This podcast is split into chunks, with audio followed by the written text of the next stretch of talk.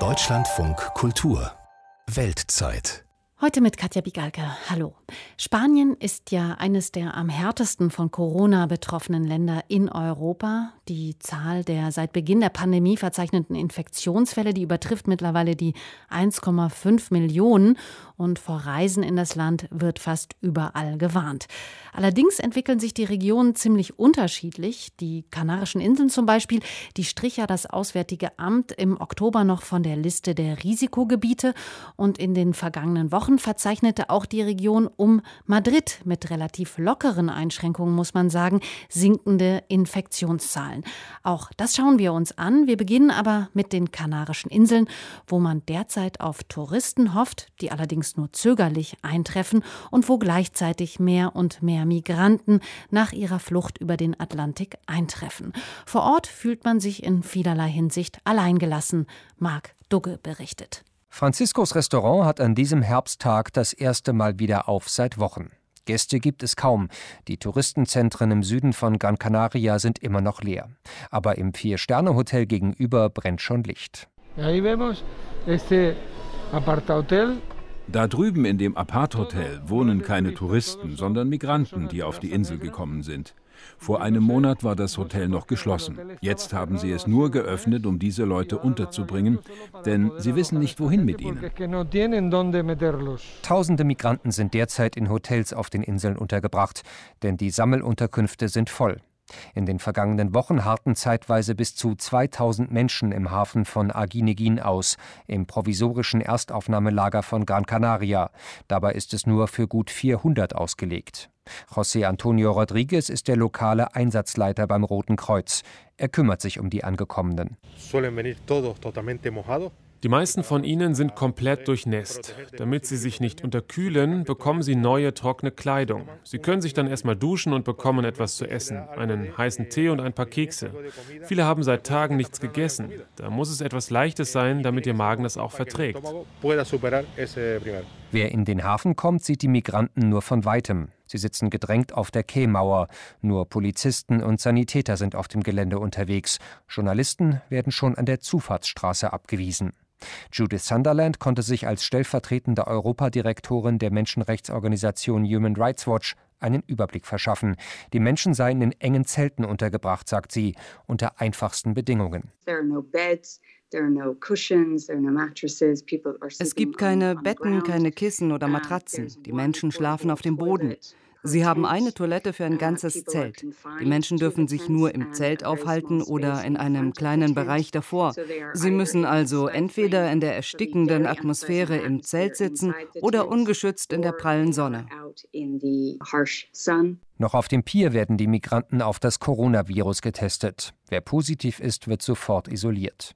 Unter den Angekommenen sind vor allem junge Marokkaner, aber auch aus Westafrika, aus dem Senegal, Guinea und den Krisenländern Elfenbeinküste oder Mali machen sich immer mehr Menschen auf den Weg über den Atlantik. Die Polizei mache bei ihnen keinen großen Unterschied, kritisiert Menschenrechtlerin Sunderland. It appears that the police are systematically es scheint, dass die Polizei jedem systematisch einen Ausweisungsbefehl in die Hand drückt, ohne dass vorher die persönliche Situation der Betroffenen untersucht wurde.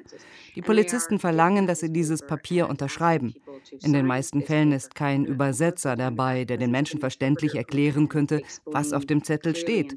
Und ein Anwalt ist ebenfalls nicht anwesend. Das sind schwere Vorwürfe. Sicher ist, die Behörden sind völlig überfordert. Rund 18.000 Migranten waren zwischen Januar und Mitte November auf den Kanaren angekommen, so viele wie seit 2006 nicht mehr. Ein Grund dafür, die anderen Wege nach Europa sind versperrt. Der Weg über das Mittelmeer von Nordmarokko nach Südspanien ist wegen intensiver Kontrollen durch die Küstenwachen immer schwieriger geworden. Und auch an den spanischen Exklaven Ceuta oder Melilla gelangt kaum noch jemand über den Grenzzaun. Also führt der Weg wieder über die gefährliche Atlantikroute, etwa von der Westsahara oder von Mauretanien aus auf die Kanaren. Dort fühlen sich viele von Spanien und Europa alleingelassen, zum Beispiel Antonio Morales, Inselpräsident von Gran Canaria. Ich denke, dass Europa die klare Strategie verfolgt, uns in eine Gefängnisinsel zu verwandeln. So wie es in Lesbos oder in Lampedusa geschehen ist, in Ceuta oder Melilla. Das ist kein Zufall. Sie denken sich, die Menschen überqueren die Grenze im Süden, sie kommen nicht zu mir aufs Festland. Und ich halte sie dort zurück. Ich verwandle diese Gebiete in abschreckende Gefängnisse. Die spanische Regierung versichert, dass die Situation für sie Priorität hat. Sie hat angekündigt, Militärgelände zu öffnen, um dort Migranten zu beherbergen. Das Aufnahmelager im Hafen soll bald schließen. Migranten, die nicht in einer Situation der Verwundbarkeit seien, sollen konsequent zurück nach Afrika geschickt werden. Außerdem will die spanische Regierung eine diplomatische Offensive starten. Die Herkunfts- und Transitländer in Afrika sollen in den Kampf gegen die illegale Migration stärker eingebunden werden. In Spanien weiß man schon seit Jahren, dass es ohne sie nicht geht und auch, dass diese Hilfe ihren Preis hat. Im vergangenen Jahr hat Spanien 26 Millionen Euro überwiesen, damit Marokko seinen Grenzschutz besser ausrüsten kann, etwa mit Geländewagen. Ein Teil der insgesamt 140 Millionen, die die Europäische Kommission Marokko für die Grenzsicherung zugesagt hatte. Doch obwohl seit Jahren Geld nach Afrika fließt, schaffen es Migranten nach Europa. Auch dem 18-jährigen Senegalesen Dauda ist es gelungen.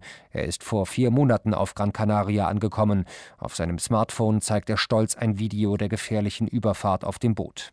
Jeden Tag kommt er in den Stadtpark von Maspalomas zum Fußballspielen. Hier gibt es keine Arbeit, keine Schule. Ich mache nichts außer Essen, Schlafen und Sport. Man muss ruhig bleiben und auf die Papiere für die Weiterreise warten. Die wenigsten wollen hier auf den Kanaren bleiben. Ihr Ziel ist der Kontinent. Frankreich, Italien, auch Deutschland. An Dauders Handgelenk baumelt ein blaues Plastikbändchen aus einem All-Inclusive-Hotel. Gran Canaria hat in dieser Wintersaison sehr unterschiedliche Gäste. Der Strand Playa del Águila im Süden von Gran Canaria ist menschenleer. Vor Björn Dunkerbecks Surfschule zieht sich ein kleiner Junge seinen Neoprenanzug an. Der mehrfache Windsurf-Weltmeister Dunkerbeck hat in der Corona-Krise umdisponiert. Surfkurse für Anwohner und Kinder haben ihn über Wasser gehalten. Wir haben äh, wenig Umsatz gemacht in den letzten sechs Monaten. Man hat sich eigentlich nie gedacht, dass sowas irgendwann passieren wird. Nur leider ist es doch passiert. Und jetzt müssen wir alle nach vorne schauen und äh, schauen, dass es immer wieder besser wird und nicht wieder schlechter. Mit der Zeitumstellung hat auf den Kanaren die wichtige Wintersaison begonnen. Doch der Tourismus läuft nur langsam an. Es sind schon einige deutsche Flieger eingetroffen. Auch ein paar deutsche Windsurfer sind schon wieder bei uns in der Station gelandet. Und äh, es soll auch so weitergehen. Björn Dunkerbeck hofft, dass sich die Insel in den kommenden Wochen wieder füllt. Für die Inselregierung wäre es schon ein Erfolg, wenn wenigstens die Hälfte der Hotels Gäste empfangen würde. Derzeit hat nur ein Bruchteil der Häuser geöffnet und auch diese sind bei weitem nicht ausgelastet. Im Moment sind etwa 30 Prozent unserer Zimmer belegt, sagt Manuel Navarra. Er leitet das Fünf-Sterne-Hotel Rio Oasis an den Dünen von Maspalomas. In der Eingangshalle scannt eine Wärmebildkamera jeden Gast, der sich die Hände desinfiziert. Der Direktor ist stolz auf die Sicherheitsvorkehrungen. Bisher gab es noch keinen Fall von Covid-19 in seinem Haus. Aber ein Hotel zu führen, ist dieser Tage eine Nervenprobe. Wir wissen nicht, wie es im Dezember oder im Januar aussehen wird. Es wäre leichtsinnig, irgendwelche Zahlen in den Raum zu werfen. Wir planen mehr oder weniger von Woche zu Woche. Ein Luxushotel auf der Nachbarinsel Teneriffa war im Februar der erste Corona-Hotspot Spaniens. Touristen durften das Hotel tagelang nicht verlassen, nachdem ein Urlauber aus Italien positiv getestet worden war. Viele Fernsehkameras, auch aus Deutschland, richteten sich auf das Vier-Sterne-Hotel. Ein Albtraum für die Reisebranche. Die kanarische Tourismusministerin Yaisa Castilla will so etwas nie wieder erleben. Sie hofft, dass der Spagat gelingt, mehr Touristen auf die Inseln holen, aber gleichzeitig die Infektionszahlen niedrig halten. Um das zu schaffen, setzt sie auf drastische Maßnahmen. Wenn die Touristen in ihrem Hotel einchecken, müssen sie künftig nicht nur den Personalausweis oder ihre Kreditkarte vorlegen, sondern auch einen offiziellen Nachweis für einen negativen Corona-Test. Dieser darf nicht älter als 72 Stunden sein. Seit dem 14. November sind die Corona-Tests für Kanarenbesucher Pflicht. Schon im Frühsommer hatte die kanarische Regionalregierung die Testpflicht gefordert. Die Zentralregierung in Madrid wollte damals davon nichts wissen. Zu groß war die Angst, Besucher abzuschrecken und an andere Destinationen zu verlieren. Das hat sich geändert. In dieser Woche gab sie bekannt, dass Einreisende nach Spanien künftig ein negatives Testergebnis vorlegen müssen, wenn sie aus Risikogebieten kommen. Zu ihnen zählt derzeit auch Deutschland. Die Regelung gilt ab dem 23. November. So lange wollten die Kanaren nicht warten. Es steht für sie auch besonders viel auf dem Spiel. Acht von zehn Arbeitsplätzen hängen hier direkt oder indirekt vom Tourismus ab. Deswegen rührt auch das spanische Fremdenverkehrsamt die Werbetrommel. Direktor Miguel Sanz hat gerade die neue Kampagne präsentiert mit dem Titel Back to the Canary Islands, Back to Spain. Die Kanaren sind das einzige Sonne- und Strandreiseziel, das derzeit für die großen europäischen Tourismusmärkte in Frage kommt. Das einzige Ziel, das offen und sicher ist für Reisende aus Europa. Es ist ein anderer Urlaub als sonst. Viele Restaurants und Hotels sind geschlossen, Nachtclubs ebenfalls, und selbst am Strand gilt Maskenpflicht. Und trotzdem, die Corona-Lage ist auf den Kanaren derzeit entspannt. Die Regionalregierung hat es in den vergangenen Wochen geschafft, die Fallzahlen zu drücken. Es ist die einzige Region in Spanien, die für die deutsche Regierung jetzt nicht mehr als Risikogebiet gilt. Stefan Brodermann führt das kleine Hotel El Chalet in der Nähe von Maspalomas. Ich finde das auch richtig, dass die Kanaren eben diese Einzelstellung irgendwie jetzt auch nutzen, um zu sagen, okay, dann müsst ihr, die hierher reisen, auch etwas leisten. Dann müsst ihr eben tatsächlich auch für diese Tests sorgen und äh, schauen, dass dieser Virus hier von der Insel fernbleibt. Ich glaube auch nicht, dass die Leute sich davon abschrecken lassen, weil das heißt ja dann auch, dass sie hier sicher sind. Wer ohne aktuellen Corona-Test auf die Kanaren kommt, wird von seinem Hotel an Ärzte oder Kliniken in der Umgebung vermittelt. Die Kosten für den Test muss der Tourist selbst tragen und sich in Quarantäne begeben, bis das Ergebnis da ist. Eine Vorsichtsmaßnahme, die nötig ist, so die Tourismusministerin. Sie stellt aber auch klar, Nur sehr wenige Touristen haben das Virus mit auf die Inseln gebracht. Sie sind für weniger als ein Prozent der Fälle verantwortlich. Viel eher wurde das Virus von Kanariern importiert, als die Grenzen wieder aufgemacht wurden. Manche Leute waren unvorsichtig. Sie haben sich eines nicht klar gemacht. Wenn hier der Tourismus einbricht, bricht alles ein. Davon kann sich ein Bild machen, wer dieser Tage durch das Touristenviertel Playa del Ingles auf Gran Canaria schlendert. Die Straßen und Cafés Cafés sind verwaist, die Geschäfte verrammelt. Viele werden wohl nie wieder aufmachen. Afrikanische Strandverkäufer suchen verzweifelt nach Kunden. Die Arbeitslosenquote liegt auf den Kanaren inzwischen bei 25 Prozent. Der Inselpräsident von Gran Canaria, Antonio Morales. Der Staat versucht mit Kurzarbeit die sozialen Folgen der Krise abzufedern. Aber wir merken trotzdem, dass viele Familien unter ihnen zu leiden haben. Die Arbeitslosigkeit und die Armut wachsen. Das macht uns Sorgen. Deswegen haben wir 500 Millionen Euro auf der Insel investiert, um die Wirtschaft anzukurbeln, für Beschäftigung zu sorgen und die Folgen der Krise abzumildern, die durch den Rückgang im Tourismus ausgelöst wurde. Die Deutschen haben an der Flaute einen gewaltigen Anteil. Sie sind nach den Briten die wichtigste Touristengruppe für die Inseln. 2,7 Millionen Deutsche sind im vergangenen Jahr auf die Kanaren gereist. Der deutsche Markt war so für ganze 7 Prozent der Wirtschaftsleistung der Inseln verantwortlich. Dann kam Corona und die Gäste aus dem Norden blieben aus. Zwischen Januar und August reisten eine Million Deutsche weniger auf die Kanaren als im Vorjahreszeitraum. Nun, ausgerechnet zum Saisonstart, ist Deutschland wieder im Teil-Lockdown und Kanzlerin Merkel appelliert an die Bürger, auf Reisen zu verzichten. Tourismusministerin Castilla. Ich denke, die Kanzlerin macht das, um ihr Volk und auch ihre Wirtschaft zu schützen. Das ist sehr verständlich. Die Gesundheit muss Vorrang haben. Aber Deutschland hat ja auch entschieden, die Kanarischen Inseln von der Liste der Risikogebiete zu streichen, ebenso wie Großbritannien. Dafür bin ich sehr dankbar. Das hat uns für die anstehende Hochsaison etwas Luft verschafft. Brigitte und Leopold Piffel gehören zu den wenigen Gästen, die derzeit auf den Kanaren Urlaub machen.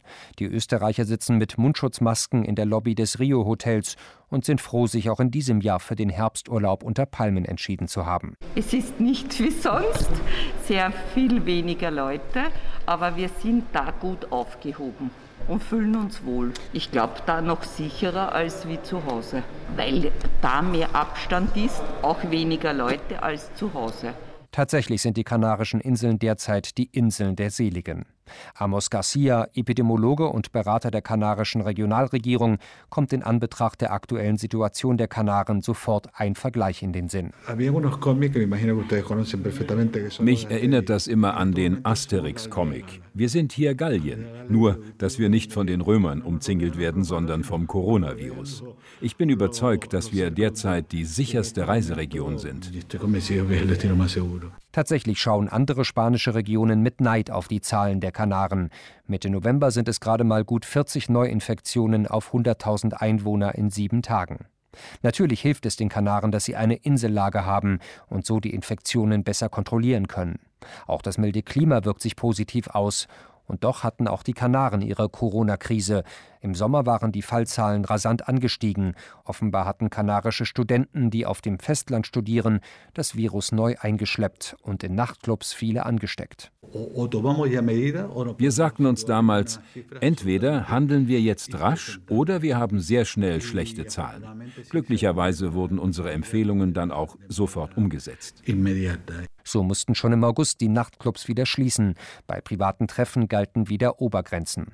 Gleichzeitig stellte die Kanarenregierung rasch zusätzliche Hilfskräfte ein, die Infektionsketten nachverfolgen sollten, und sie baute die Testkapazitäten aus. Andere Regionen in Spanien ließen sich mit Corona-Maßnahmen mehr Zeit, mit der Folge, dass ihnen die Lage schnell wieder entglitt. Auf den Kanaren folgte die Regierung den Empfehlungen eines Expertengremiums, das sie im März einberufen hatte. Deren Mitglieder kenne man auf den Kanaren mit Namen und Vornamen, sagt Amos Garcia. Das habe geholfen, das Vertrauen der Bevölkerung zu bekommen und auch das der Politik. Der Präventivmediziner Yui Serra sitzt ebenfalls in dem Gremium. Die Politiker haben schon sehr auf uns gehört. Natürlich gibt es immer Druck auf den Tourismussektor zu öffnen, vor allem an einem Ort wie den Kanaren. Aber wir haben immer gesagt, bremsen, bremsen, wir müssen langsam machen. So haben die Kanaren die Testpflicht für Touristen jetzt eher leise und unaufgeregt eingeführt. Große, laute Auseinandersetzungen darüber gab es nicht. Auch das ist in anderen Teilen Spaniens anders. In Madrid lieferte sich etwa die Regionalpräsidentin einen öffentlichen, erbitterten Streit mit dem spanischen Gesundheitsminister über den richtigen Weg durch die Pandemie. Anders auf den Kanaren, so Amos Garcia. Es gab hier durchaus politische Debatten, aber ohne Polemik. Streit ist schlecht, erst recht in Zeiten der Pandemie. Denn das sorgt dafür, dass Menschen eine Abneigung gegen die Corona-Empfehlungen entwickeln. Das haben wir hier nicht erlebt und das ist sehr positiv. Natürlich weiß auch sein Kollege Luis Serra, dass die Erfolge von heute schnell wieder verblassen können und dass die Öffnung für Touristen viele Risiken mit sich bringt. Ich sage deshalb immer, wir können unsere Politik erst beurteilen, wenn die Pandemie zu Ende ist. Und wir sind da noch mittendrin. In sechs Monaten werden wir wissen, was getan wurde, nicht getan wurde und hätte getan werden müssen. Jetzt ist es noch sehr früh. Die Kanaren haben aber zunächst noch eine Wintersaison vor sich. Eine Saison, von der keiner weiß, wie viele Menschen kommen werden und vor allem von woher. Die Kanarischen Inseln, kein Risikogebiet mehr, aber trotzdem in einer ziemlich unsicheren wirtschaftlichen Lage, was wohl auch für den Rest Spaniens gilt. Allerdings scheinen auch auf dem Festland Wunder möglich. Dieser Tage jedenfalls war des Öfteren vom Wunder von Madrid die Rede. Im einstigen Corona-Epizentrum scheinen die Infektionszahlen rapide runterzugehen und das, obwohl Bars und Restaurants voll sind. Was ist hier passiert? Darüber spreche ich jetzt mit unserem Korrespondenten vor Ort, Oliver Neuroth. Guten Tag. Hallo aus Madrid. Ende September, als die Corona-Lage ja anderswo noch relativ entspannt war, da hatte die Region Madrid mit 813 Infektionen pro 100.000 Einwohner die bei weitem schlechtesten Werte Westeuropas. Jetzt scheint sich ja die Situation gedreht zu haben. Wie bekämpft man denn das Virus vor Ort? Mit erstaunlich milden Mitteln, muss man sagen. Und Fachleute sind sich einig, dass sie sich nicht einig sind, also keinen eindeutigen Grund nennen können, warum sich die Lage in Madrid derart bessert. Als es wirklich schlimm aussah mit den Corona-Zahlen Anfang Oktober und die Regionalregierung von Madrid nur die Stadtbezirke absperren wollte, in denen besonders viele Infizierte registriert waren, da schritt die Zentralregierung ein und riegelte die komplette Stadt ab für ganze zwei Wochen. Solange galt der Ausnahmezustand in Madrid. Niemand kam mehr rein, niemand kam mehr raus. Das wird ein Grund für die Entwicklung gewesen sein. Das Virus konnte also nicht mehr aus der Stadt hinaus und in die Stadt hineingetragen werden. Dazu dürfte kommen, dass die Menschen ja einfach vorsichtiger geworden sind. Das merke ich auch hier im täglichen Leben, während nach dem strikten Lockdown im Frühjahr die Leute im Sommer eher etwas weniger an die Pandemie gedacht haben, die Regeln etwas haben schleifen lassen, tun sie das nun seltener, weil sie eben gesehen haben, dass es ganz schnell wieder in dramatische Bahnen laufen kann. Und Ärzte haben eine weitere Erklärung. Inzwischen waren in Madrid einfach so viele Menschen mit dem Virus infiziert, dass es eine Teilimmunität gibt, zumindest für eine gewisse Zeit. Das Virus kann sich also einfach nicht mehr so gut verbreiten. Und es wird wahnsinnig viel getestet und man nutzt dafür diese Antigentests, nicht wahr? Ganz genau, die neuen Schnelltests, die allerdings auch in der Kritik sind. Bei asymptomatischen Fällen sollen sie weniger zuverlässig sein, allerdings ist es ja auch umstritten, inwieweit Infizierte ohne Symptome andere überhaupt anstecken können. Jedenfalls kommen diese Schnelltests in Madrid verstärkt zum Einsatz. Seitdem sie in größerer Zahl verfügbar sind, ersetzen sie in vielen Kliniken sogar die PCR-Tests, die ja als präziser gelten, aber wo die Auswertung der Ergebnisse eben ein paar Stunden dauert. Und Kritiker weisen auch darauf hin, dass generell in Madrid aktuell weniger getestet wird als im Spätsommer, Anfang Herbst. Und wir wissen ja, testet man mehr, kommen mehr Fälle ans Licht, testet man weniger, passiert das Gegenteil. Und das legt natürlich nahe, dass die Zahlen in Madrid dann vielleicht doch nicht ganz so erfreulich sind, wie es im Moment klingt. Aber dieser Punkt ist noch wichtig, die Auslastung der Krankenhäuser in Madrid ist zurzeit nicht auf einem so angespannten Niveau wie im Frühjahr. Es gibt noch genügend freie Betten, auch auf den Intensivstationen. Und das ist zumindest ein Zeichen dafür, dass die Viruslage einigermaßen unter Kontrolle ist. Also man kann sich vielleicht nicht ganz auf diese Zahlen aktuell verlassen, aber so ein bisschen von einem Wunder sprechen darf man schon. Ja, das tun zumindest einige spanische Medien. Das Wunder von Madrid stand schon in äh, den Schlagzeilen vieler Zeitungen. Mit Wundern, naja gut, da muss man eben dran glauben. Ich äh, finde es ein bisschen übertrieben tatsächlich. Es ist im Prinzip das, was wir jetzt sehen, dass die Stadt abgeriegelt war. Ich glaube schon, das ist der Hauptgrund, warum wir nun also sinkende Zahlen haben. Aber klar, der Spanier tendiert vielleicht ein bisschen auch zur Verschönung vieler Dinge. Dinge. Und da ist das Wunder natürlich eine Metapher, die ganz gerne nun gesehen wird. Lässt sich denn Ihrer Meinung nach aus dem Beispiel Madrid auch für andere Städte und Regionen etwas lernen? Ich denke, der wichtige Punkt ist wirklich die Eigenverantwortung. Auf die zählt aktuell ja auch die Regionalregierung von Madrid, ähm, indem sie das öffentliche Leben kaum einschränkt und einfach darauf zählt, dass die Menschen vernünftig sind, sich nicht mit vielen Freunden treffen, keine unüberlegten Dinge tun. Das tun die meisten inzwischen auch nicht mehr, so mein Eindruck. Und das dürfte daran liegen, dass der Schrecken der Pandemie hier in Spanien, vor allem in Madrid, deutlich näher war als in Deutschland. Wir erinnern uns an die schlimmen Bilder der überfüllten Kliniken im Frühjahr mit den vielen tausend Toten. Fast jeder aus meinem Bekanntenkreis kennt jemanden, der schwer erkrankt ist an Covid-19 oder gestorben ist. Und das lässt einen natürlich dann nicht so leichtsinnig werden, was die Maskenpflicht und die Abstandsregeln angeht. Also ich glaube, das ist wirklich so der Appell, der für alle gilt und wo wir was lernen können. Die Regeln Regeln wirklich einzuhalten. Was ja ein bisschen unverständlich ist an dieser Situation jetzt in Madrid, wenn man mal auf die ganze Lage im Land schaut, ist, dass sich ja die Regionen doch sehr unterschiedlich entwickeln. Ne? Ähm, obwohl die zum Teil gleichermaßen harte Maßnahmen durchgesetzt haben. Zum Beispiel in Katalonien und Andalusien, die ja sehr strenge Maßnahmen durchgesetzt haben, da steigen die Zahlen. Wie erklärt sich denn diese unterschiedliche Entwicklung? Genau, Katalonien hat sogar deutlich strengere Maßnahmen als Madrid. Da ist die Gastronomie komplett geschlossen. Und es ist wirklich etwas rätselhaft, dass es sich gerade hier positiv entwickelt. Viele andere Regionen schauen auch etwas ungläubig nach Madrid, dass eben genau hier, trotz geöffneter Bars und Restaurants, die Lage aktuell so gut aussieht. In Katalonien Spanien und Aragon war es im Sommer zum Beispiel so, dass größere Feiern und Feste für steigende Fallzahlen gesorgt hatten. Möglicherweise hapert es da bis heute so ein bisschen mit der Eigenverantwortung, hört man hier und da. Und dazu kommt, dass sich diese ja, Hotspots in der Pandemie auch sehr schnell entwickeln und dann oft schnell auftauchen und auch wieder schnell verschwinden. Madrid war in dieser zweiten Welle einfach recht früh dran, also jetzt das Abklingen. Andalusien zum Beispiel war recht spät dran, deshalb ist die Lage dort auch weiterhin angespannt und der Norden Spaniens, die Atlantikküste, war im Frühjahr und im Sommer nur ganz wenig betroffen. Jetzt ist das eines der größten Hotspots im Land. Also ich glaube einfach, die Entwicklung ist da sehr, sehr schnell und äh, ja, jetzt feiern wir wir gerade, was heißt feiern, aber freuen uns über gute Zahlen in Madrid und äh, das kann sich auch bald wieder ändern. Und wie sieht die Strategie weiterhin aus? Also wir blicken auf Weihnachten, da hört man ja auch einiges aus Madrid, dass da jetzt komplett die ganze Bevölkerung durchgetestet werden soll. Verfolgt man das auch anderswo?